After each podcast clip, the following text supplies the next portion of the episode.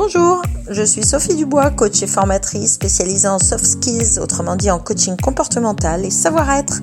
Bienvenue sur mon podcast pour muscler vos soft skills et être l'acteur de vos choix. Je publie quasi tous les jours des conseils en développement personnel. Abonnez-vous pour n'en rater aucun sur votre plateforme préférée Spotify, Deezer, Facebook ou iTunes. Je compte sur vous. Bonne écoute Bonjour tout le monde Aujourd'hui, je veux parler avec toi de six erreurs à ne pas faire en entretien de recadrage. J'accompagne actuellement des, managers dans leur euh, posture euh, coach. Et euh, donc quand ils ont à faire un feedback à quelqu'un ou à recadrer un comportement qui ne leur convient pas, eh bien certaines erreurs sont à éviter absolument si vous ne voulez pas passer pour un tyran. Alors, quelles sont ces phrases? À ne pas dire Eh bien, je vous propose d'en découvrir euh, six. Alors, la première, déjà, c'est de dire c'est inacceptable avec un gros point d'exclamation. Vous imaginez dans la tonalité de voix. Hein. Euh, cela résonne comme un jugement pur, dénué d'arguments. Et il vaut mieux dire, par exemple, euh, je ne cautionne pas ce comportement, ton comportement ne me convient pas car il a des conséquences négatives sur le reste de l'équipe, euh, sur euh, mes valeurs personnelles et je souhaiterais plutôt que tu et vous remplacer par un comportement positif. D'accord? Deuxième phrase à éviter, pourquoi tu as fait ça?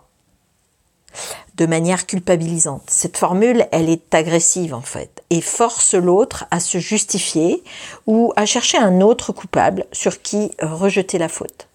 L'important dans un recadrage n'est pas de résoudre et de répondre à la question pourquoi, mais plutôt de répondre à la question comment faire pour que cela ne se reproduise pas? Ça, c'est une question que vous devrez réutiliser à chaque fois que vous développez cette posture de co-construction euh, où vous faites participer l'autre dans la recherche de sa solution, car l'appropriation est bien plus importante avec ce genre de questions ouvertes plutôt que euh, de faire culpabiliser ou de se faire justifier l'autre. Troisième phrase à éviter, je veux que tu fasses des efforts. Alors, faire des efforts ne veut rien dire en soi. C'est beaucoup trop vague. De plus, cette formule sous-entend que la personne ne fait pas d'efforts, ce qui n'est peut-être et même sûrement pas euh, son impression. Demandez plutôt clairement et précisément euh, là encore, euh, ce que vous souhaitez par rapport à votre façon de, travailler, à vos valeurs, à ce que vous attendez de leurs attitudes, de leurs comportements, etc. C'est valable aussi à la maison, hein, tout ça. Quatrième phrase à éviter, il nous a semblé ces derniers temps que tu... Alors, qui est ce nous? Ou alors, on, c'est pareil. Alors, rappelez-vous, hein, on est un con dont on taira le nom.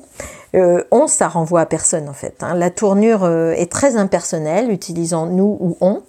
Et donc c'est à proscrire dans les entretiens de recadrage car elle noie en fait le reproche et euh, sous-entend que vous avez parlé de votre collaborateur à d'autres personnes. Ce qui n'est pas forcément très constructif. D'ailleurs, je vous le décommande forcément. Assumez vos propos et utilisez plutôt le jeu qui est symbole d'affirmation de soi et de posture assertive euh, d'égal à égal. C'est pas parce que vous recadrez que vous ne pouvez pas le dire en respectant l'autre. D'accord? Cinquième phrase à éviter. Demain, euh, je veux ou j'exige que tu, il faut que. Alors à travers ces propos, vous imposez votre solution de manière autoritaire et vous ne, une fois de plus, vous ne responsabilisez pas suffisamment votre collaborateur en faisant de lui un simple exécutant de vos propres souhaits, de votre volonté. Sixième phrase à éviter. Ça va? T'as l'air en forme euh, J'avais un petit truc à te dire. Alors là, c'est pas la peine d'essayer d'endormir votre interlocuteur en créant une fausse connivence avec lui, en opérant ainsi, soit vous semblez ne pas assumer vos propos, soit vous avez l'air de tenter de le manipuler.